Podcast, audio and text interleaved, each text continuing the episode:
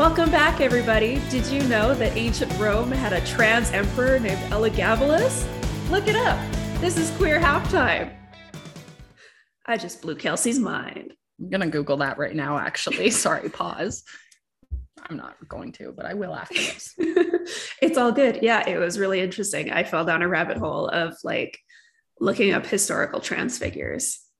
That is so interesting because everybody I think thinks that people in this community are brand new and like we were never here until we had the language to say we were here and it's like we were here.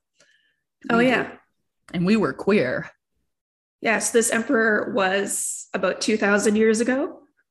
Um, there are graves from almost 5,000 years ago that indicate that the individual buried there is trans.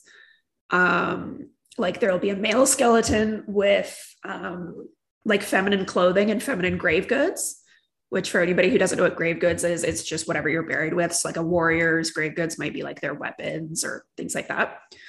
Um, but yeah, there are literally every part of the world has a history of trans people going back, you know, thousands of years, like North and South America, all over Asia, Africa, Europe, the oceanic region. Like, yeah, so what you're saying is they were here long before Canada was Canada. They've always been here. Wow. There's a book called We've Always Been Here, and it's about queer individuals um, in the Muslim community. Ooh. And it's like, oh, it's so good. It's a beautiful, beautiful book. Yeah. Anyway, I'm Becca. Uh, my pronouns are she, they. Uh, and I'm here with my amazing co host, Kelsey. Also use she, they pronouns and hello, everybody. Awesome. So now that I've um, divulged my new favorite fact, uh, we're going to dive in with our concept of the week. We kind of mentioned it very briefly last week and didn't really explain it. Um, so uh, this concept is lateral violence. So Kelsey, do you want to define it or shall I? I'll let you take this one. okay. You're good with definitions. So, You're the word whiz. All good. So, lateral violence is basically when members of a marginalized community direct their anger towards their peers and other marginalized people rather than at the systems or people that are oppressing mm-hmm. them. And this can be because of intergenerational trauma, um, bigotry towards different sexualities and genders, things like that. So, a really kind of common occurrence we see in the queer community is you know, the phenomenon of the TERF, which for those of you who don't know, a trans exclusionary radical feminist, there's nothing feminist about them.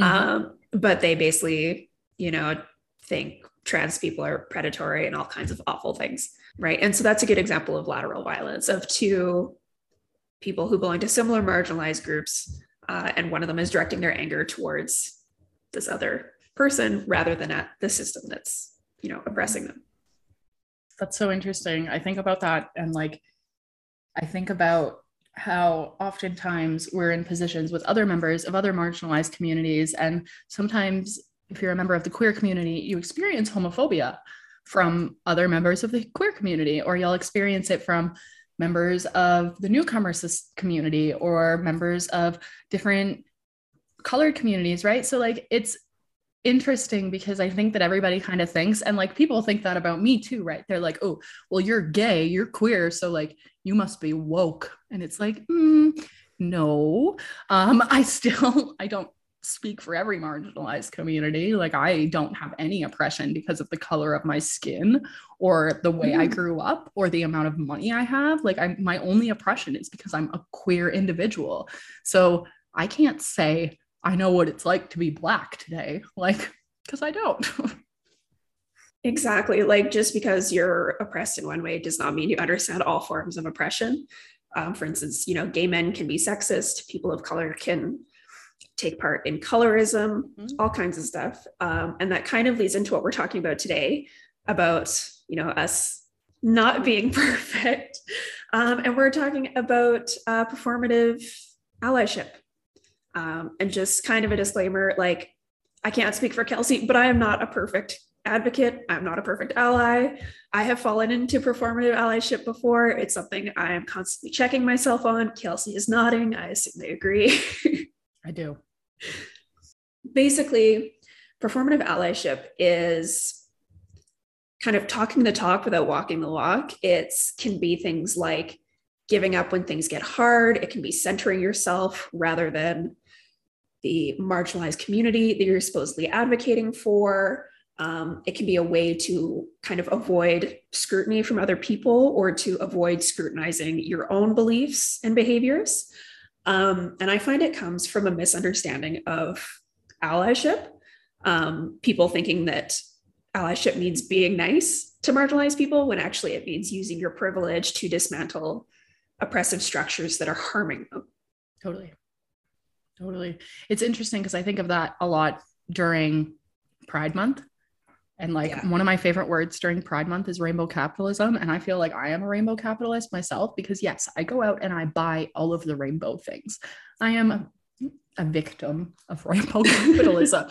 but you see it in so many stores and so many places in June specifically where they'll put up their pride flag or they'll donate 10% of their proceeds to your local gay or like they'll do whatever but then every other month of the year you walk in there and you're kind of looked at with a weird face if you're dressed a little bit different or like if i walk in holding my partner's hand to a place that's kind of throwing rainbows everywhere in june i expect that to be a safe place for me to go into which i oh, guess yeah. is like kind of the damages of performative allyship right yeah and like you know some of these companies that throw around rainbows and have floats in the parade and everything the other 11 months will like actively discriminate against queer employees you know not allow benefits for same-sex couples like all kinds of stuff. And i've been noticing it a lot this month uh, because it's black history month. And you know like bath and body works has like a black history month collection. And i saw something on like microsoft. There's like a powerpoint template or something i'm like okay let's talk about this yeah or how many people of color are at the top of your organization. That exactly. is what I want to know. Post that. Yeah. So for a lot of people, performative allyship is ticking a box, right? A really good example was um, during the Black Lives Matter protests a couple years ago after the George Floyd murder, and everybody was posting those black squares on their Instagram. Um, and some of it was people who had never talked about race before, who some of them I knew were racist themselves. And they were just posting these black squares, and some of them actually tagging them with Black Lives Matter, which drowned out the hashtag where people were trying to post important protest information. Um, so it actually ended up being detrimental. So it's, yeah, it's ticking a box and not understanding what you're actually trying to accomplish yeah. Like, oh, I think about those black squares all the time. I think about them because they flooded my news feed. Oh, yeah. And then in that same time frame, the same people that were posting the black squares were too busy to actually go to downtown Edmonton and, you know, stand up or stand between the police and the people of color. Like mm-hmm. everybody was too busy. Like you're not too busy to post on social media, but you're too busy to actually do anything about it, right? And that's where things get dangerous. Like that's that's not safe for people like of any community. Yeah. Yeah, and that's not saying that, you know, you have to go down to every march. There are some people who legitimately can't do that. Like I have some sensory issues and cannot I don't do well in crowds. But I had a little extra money at the time that I gave to one of the legal funds um, for protesters who are arrested, yeah. right? So there are a lot of different ways that you can kind of, you know, walk the talk mm-hmm. or walk the walk. I mean, um, so another kind of way that allyship can be performative is making your support contingent on certain things. So one thing I notice a lot with the support of trans people is it's contingent on them passing and being like conventionally attractive. Mm-hmm. It's like, no, people don't have to pass. You know, when it comes to their gender, they don't owe you anything, and you should still be supportive. Totally. You think of like, uh, I always, I'd like to put a disclaimer here, but if you're listening to this podcast, I'm really sure that you are like, I hope that you realize that we're not trying to offend you personally, but I am going to address white 20 something men for a brief minute. And I am going to tell you that my partner, who appears a little bit more masculine than me, because I don't like the word butch a ton, um, but she appears a little bit more towards the masculine world. She identifies as a woman, like is uses she, her pronouns, is very much a woman she has an easier time walking through the mall than I do, right? Because like people are like, she's gay enough. Like I won't bother her because she's gay enough. But like people look at anybody with long hair and like for a lot, like I fluctuate between wearing eyeliner and not wearing eyeliner. That is literally the extent of my makeup. And sometimes when I have eyeliner on, people are like, mm-hmm, I'm gonna ask her out. And it's like people, no, no, like, and I'm this whole not gay enough. Like it's like you don't you can't say that about people because you know what? You're not gay enough. not you, Becca, but like the people that are. Oh, no, I know. For those of you who aren't watching the video, Kelsey just crossed her arms really petulantly. Yeah. it was very funny. Uh, but yeah, another one of these kind of contingent support things that I notice a lot is tone policing, especially with women of color um, like you think of the angry black woman mm-hmm. or you know people will be protesting or advocating and some usually white uh, person will come up and be like i totally agree with you but you know you're going about it the wrong way. You should be nicer. You should be politer. You should be all these things. Stop damaging the property. That's what i hear right? That's what you hear from people that aren't there. Like i get it but why do they have to ruin things yeah, first of all, they've tried the peaceful routes, it didn't work. Secondly, in like such an intrinsically capitalist society, destroying capital is actually a profound form of protest in my mind. like in a system that puts materials over you, yeah, yeah, ridiculous. Yeah. so, yeah, marginalized people don't owe you a certain type of behavior or a certain look um, in order to be supported. Another thing is they don't owe you education. Mm. Like, and this is especially I've noticed a lot with people of color are usually expected to educate white people. Mm-hmm. Um, you know, white people will come with these seemingly good faith questions. A lot of times they aren't um, you know, asking for all this emotional labor and all this stuff. And they get really offended. And some of them even cry reverse racism when the, you know, racialized person is like, no, that's not my job. You can Google things. like you can follow different creators of color on Instagram and TikTok. Like you, there's all these different avenues for you to learn. Mm-hmm. And like, it's okay to ask people, especially if you know them.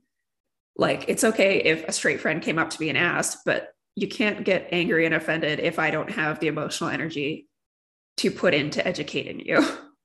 Yeah, especially after outside of the eight to five. Like for us specifically, we kind of do education a little bit as our job. And like we tell everybody eight to five, 8 30 to 4 30, you ask me whatever question you want. That's totally fine. But the second I leave my office and I clock out, I am no longer getting paid to educate you.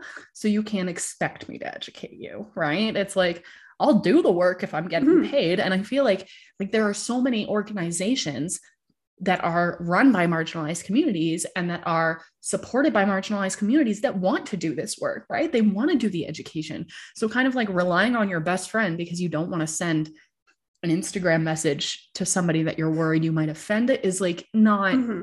that's not the way to do it, right? Like sometimes you have to make yourself uncomfortable to support and get the information that you need. Yeah, and I mean sometimes you don't even have to message them. Like honestly just watching their videos or like reading their posts can be so incredibly informative and totally. introduce you to a perspective that you've never seen before.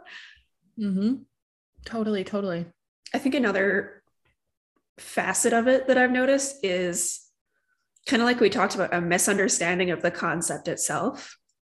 So I noticed this a lot mm-hmm. in the 2016, the run up to the 2016 election in the States, where everybody was, uh, if you're a feminist, you vote for Hillary Clinton. As like this might be controversial, but the actual feminist choice was Bernie Sanders. Like, just because she's a woman does not make her a feminist. I didn't even know that happened, to be honest. I don't pay a ton of attention, or I didn't pay a ton of attention to American politics at the time, but that's interesting. Oh yeah. See, I find politics really fascinating. Mm-hmm. So I'm I'm one of those weird nerds who like watches like listens to the news in other countries. I love that for you. I bet you're right? a lot of fun at parties. I am actually. I believe it. Because I know all kinds of weird facts. Mm-hmm. Like those are the types of parties I want to be at. Right. Mm-hmm. Uh, yeah. So there was actually like this phenomenon of journalists being confused why young women weren't going for Hillary Clinton.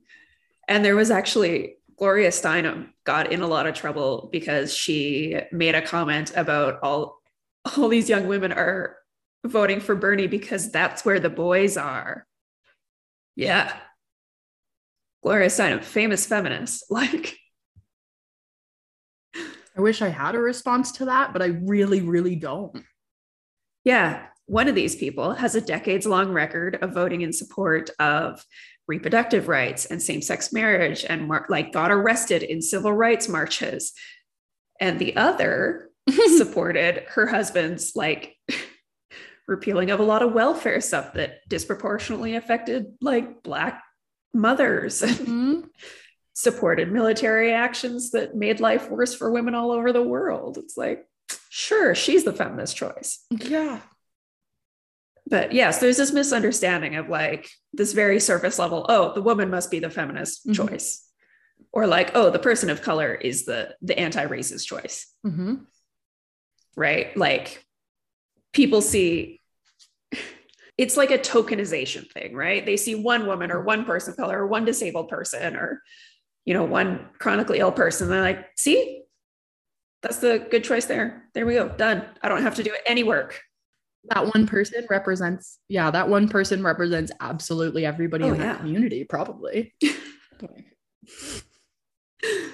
yeah it's great oh. and also like when the, it, your allyship does not stop when there are no marginalized people around to hear you right just because there are the trans person you know isn't around doesn't mean you can dead name them and use their old pronouns right? Like just because you're at an all white family Thanksgiving doesn't mean you shouldn't call out your uncle for being racist.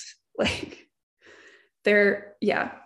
And one of the things that I think that it's important to like note about this is like we say that, but if you're like, and I think about this all the time. So I, as a white person, one thing I will call out in family dinners is racism one thing I won't call out necessarily in family dinners would be something like homophobia, right? Because if you are a member of one of these communities, sometimes it's okay to not say something to keep yourself safe, right? Sometimes it's okay not to do the work the thing is when you're not a member of one of these communities and you're keeping your mouth shut in situations where there are people around and even not people around that could hear or catch the vibe of what is being said right? Like i'm not going to walk into applebee's which we don't even have in canada but i'm not going to walk into applebee's and be like viva la gays like because that's going to put me in a really awkward position. But if i were to be in an applebee's and see somebody getting discriminated against because of their color, I have privilege in that area and that's where I will stand up, right? So it, we're not saying like, hey, be perfect, fight every single battle, but like if you're not marginalized in any way and you're not fighting anything, then that's where things get performative. If you're coming to Pride as a straight individual, a member of the cisgender community, and you're wearing your rainbows and you're marching with your friends, but then your friends your gay friend doesn't feel safe with you, that's not allyship. Like, and this is something I'm so passionate about because I happened to end a friendship a couple years ago with this group of girls that used to love going to Pride with me and my partner, and they would come constantly. And it was like a big thing. We were the gay best friends, everybody loved us. And then I was in a situation where I decided to play on one of their softball teams, and they like the boys on the team went on this big rant at me one day when they were drinking about how they were going to turn me gay, whether I liked it or not. Oh, turn you and I straight. just hadn't had the right dick yet. And they were going to make sure I had got it. Like, oh, turn me straight. Sorry, not gay. Yeah. And like, like basically borderline saying they were going to assault me. And none of these girls said a word. And in that moment, I was like, oh my God, like, it's cool that you want to come to Pride but like you don't you don't get it right and like that's when i realized like my safety was in jeopardy and i had to remove myself from Mhm. that friend group because they weren't people that were going to stand up for me if somebody was harassing me or even assaulting me because of my sexuality right so like it's something that people think is just like it's the whole oh i have a best fr- a gay best friend so like i'm not homophobic or ooh my daughter is queer so like i'm an ally. It's like that's not what that means. Like Yeah, my other favorite phenomenon that I see a lot is you'll get these women who are like super progressive and totally awesome, and then they'll have this male partner like is very, very right wing and just says all kinds of problematic crap, and then this woman won't say anything. And I'm like, okay, we got some some analyzing to do, some self-analysis. and that's exactly it right like if you're not standing up in the space that you're supposed to be safe to stand up which is your house and your relationship then like i have some worries about how willing you are to advocate for me outside of that Yeah. And like I hear a lot of people say you can't end a friendship over politics. I'm like, first off, I've ended friendships over less. Mm-hmm. but secondly, a lot of times what they're calling politics is actually human rights, right? Politics is should we levy another school tax or should we put an extra 5% into infrastructure instead of building this thing this year, right? That's Yeah. politics. You know, do Black people deserve to be safe? Is not politics. Like, not political. Yeah. Like, it's, it's human rights. It's basic Yeah. human rights. So you can absolutely end relationships over that and not feel guilty. That's fine. you can end relationships over whatever you want and not feel guilty. People come and go. Oh, yeah, absolutely. We love to cut people, Oh, yeah, I'm the queen of cutting people out for no reason. It's great. right? You know, sometimes you're just like, the vibe isn't here. So I'm just gonna. Yes. Me sitting here with my total of four friends and Becca because everyone else has been cut. Oh, yes, you're counted among one of my handfuls of friends. right? Well, yeah, five friends if I count you in the handful. Yeah, there you go. and like, you can use your privilege in a lot of different ways. My favorite thing is like looking at the difference between my brother using his privilege and like my mom and aunties, because my brother, like, I don't know how to say this without swearing, so I'm going to use my one because Kelsey has sworn a couple times in Oh, previous sorry. episodes. But my brother is built like a brick shit house. Like the boy's a boxer. He can look very intimidating. And he is also the champion of the proletariat. If somebody is like bullying a retail worker, like my brother will put on his intimidating face and step in and be like, you're going to stop that now. Right. Whereas my mom and aunties are these small little white women who are very non threatening, but like they will, if you know, a white man is getting aggressive at somebody, they will literally stand in front of him, like in between him and whatever the object of his anger is. And if he's younger, like he'll usually defer to them. Like, not only does it diffuse the situation, but if he's young, suddenly it'll be like, yes, ma'am, sorry, ma'am, never again, ma'am. Like, Oh my God. because they're they're these tiny little older white women who are very non-threatening, but who have like the teacher voice or the mom voice or whatever. And yeah, if it's a young white guy, like, like I'm very sorry, man. That's so interesting.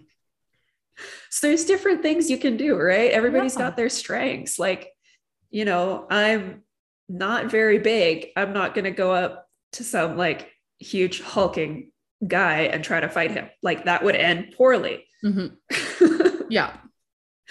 right? So everybody's got their own kind of strengths and way that they can advocate and be an ally. And you just have to find that. Yeah. And do it in a way that is sustainable so that you're not performative, right? So that every single time that, that you go to do it, you're not like, oh dear God, here I go again. Like find what works for you and what doesn't. Like some things, like anxiety, social struggles. Like there's so many reasons why you might not feel like you can stand up in a situation. Like I went to a training once with a friend of ours um, that basically was like in a room, like what basically what I said was sometimes I'm driving with my mom in the car and she makes like just really off the cuff racist comments. And I'm like, oh dear, right? And like not my mom, but like this is the example that I'm using. Yeah. And um and this friend of ours was like, well, when you're in the car with one other person, there's and there's nobody around, if that's not the moment that you have the energy to stand up, don't use your energy there. Use it when you know there are a lot of people. Use it when there's a kid. Use it when you're in the mall and like somebody might be overhearing that because the damage with remarks and stuff like this is that you don't know who's listening right? Like making a racist comment is absolutely awful but like making a racist comment in a room of white people is not as damaging and it's making a racist comment in the room of black people right so it's like if i'm in a room of all of my colleagues and they're all white and somebody says something that's racist i'm going to stand up absolutely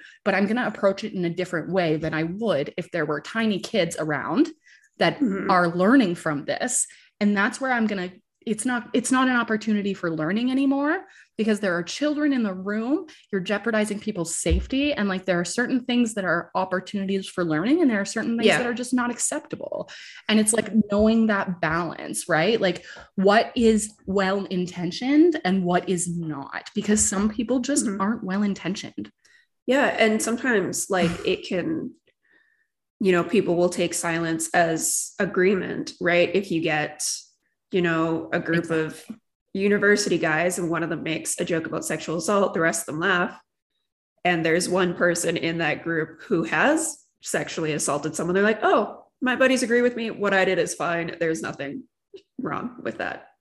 Exactly. Right. But yeah, if there are kids around, holy cow, please say something. Yeah. And that's the thing. Like, keep yourself safe, but also realize that your safety sometimes comes at the expense of other people. Yeah. Like, and their safety. And that's like, you got to get uncomfortable. You got to get uncomfortable. It sucks. But people that walk around as pe- members of marginalized communities every single day, we're uncomfortable every single day. Like, get used to it. Oh, yeah. And like, it can be really uncomfortable and hard. Like, any of my family says stuff, I will stand up with no hesitation. My grandma, on the other hand, has gotten away with some stuff in the past. Now I've gotten a lot better at, um, you know, pushing back and trying to educate her. But there's been in the past, I'm mm-hmm. like, it's my grandma. right. And, and it's a different generation. Yeah. Right. Like the Southern Alberta yeah. farm wife. Like, she just never stood a chance. I know, but she's actually, you know, she's trying. It's a long road and it's had some hard conversations, but you know, it's it has to happen. Yeah. And one of the things that we always like to talk about is like give people some credit, right? Like a lot of times we kind of assume that the older generation in particular is like, I don't get the gays, or like, they, like you're not going to tell them because it's just not worth it. But like give people credit. Oh yeah, I mean, we assume all old people to be racist, but like, you know, who do you think were the white allies marching in the civil rights movement? Like, they're your grandparents now, mm-hmm. right? Like, there have always been allies to varying degrees. Totally, and that's yeah, well, exactly. And people become allies in interesting ways, right? A lot of time it's education a lot of time it's exposure. A lot of time it's getting people outside of their bubble which if you're in a bubble i grew up in a very small bubble in a very very small town. I did not know anything that happened outside of that bubble. And if you don't leave that bubble and people like some people leave mm-hmm. and that's totally cool but some people can't right? Like some people are so attached to the community they've grown up in like they just a lot of times don't have opportunities to learn. And yes they should be going out and looking for those opportunities absolutely. But if you have if you can help them with that like learning is a journey you go through with other people Yeah, that's honestly one of the biggest ways I define an ally is someone who's willing to constantly learn and question their internal biases and who doesn't get offended when corrected. Because the mm-hmm. worst thing in the world is I've seen it when, like, my old roommate misgendered a friend of ours, and the friend corrected them, and the roommate burst into tears because she felt attacked. And suddenly it was all about her and her discomfort. I know it was disgusting. Mm. Yeah. So take um, criticism with grace. yeah, exactly. Like sometimes we are not trying to be rude, but you know, like the, the, the reference that I always think of when it comes to individuals that identify as transgender is like they could have been misgendered 114 times that day and you might be the 115th and that might just be the straw that breaks the camel's back right? So like yeah take it with a grain of salt because most yeah. people aren't attacking you because of something like that. Like yeah and like if you're listening to this and you've recognized yourself in some of the stuff we've been talking about that does not make you a bad person no. right? Just use it as an opportunity to learn. Like i said i have fallen into performative activism and allyship. And before I was an ally, like I also grew up in a bubble and I said some crap that I regret and that I would never say Absolutely. now. Right. So we're all just learning and trying to grow and trying to be better and to make the world a better place. Absolutely. Yeah. Don't expect, like, if you see me in public, if you live in the Edmonton area, St. Albert area, and like there's some gay discrimination going on. Don't expect me to jump up and be like, huzzah, like here I am to save the day, right? Like it's like, yeah, like I'm not perfect either. I am scared of a specific community, specifically the white man mm-hmm. community. Um, I have a very hard time with them. So when I when I stand up, I am more likely to stand up to a woman or gender non-conforming individual that I am a cis white man, right? For my own because of my own trauma. Mm-hmm. So like we all have our weaknesses and that's okay. It's knowing that they're there and then finding where you can do something. Absolutely. Like I said, a lot of performative allyship is a way to avoid scrutiny, right? And a way to avoid looking at your own internal biases and beliefs. Um, And that's something that we all have to look at and analyze and not yeah. expect a pat on the back from marginalized people for doing so. Exactly. Oh, I love that. Yeah. So that's that's my rant for the week. I mean, yeah, like this is like a pre-pride month episode because i'm sure we'll talk about rainbow capitalism in june mm-hmm. um but like yeah like this i think this is such a good starting point because I think it just draws attention to some things that people might do that they're just not aware of. Like we're always constantly learning. Oh yeah, it's like those um like the Facebook things that you can add to your profile picture whenever something happens. And like I've seen so many people that add those and have no idea what's yeah. going on. I'm like, this is meaningless. Yeah. Yeah. Like at least know what you're talking about. Like at least at least look in and look into what what's going what on. The purpose of that image is. Like yeah. Is it enhancing donations to something or is it just making Facebook look good? Because they're yeah, is it checking yeah. a box or yeah, totally. That's why I like I don't ever put those image things around my Facebook profile because I normally will be like, I wonder what Facebook is actually doing for this. And a lot of yeah. times it's not a lot. So I also just don't really do anything on Facebook. Very true. but Instagram, I'll try to share yeah. sources and like, yeah, you don't have to be perfect. You just have to try and always be doing better. Yeah. Ta-da. Ta-da. Anyway, do you want to, like, I'm dying to talk about my queer joy.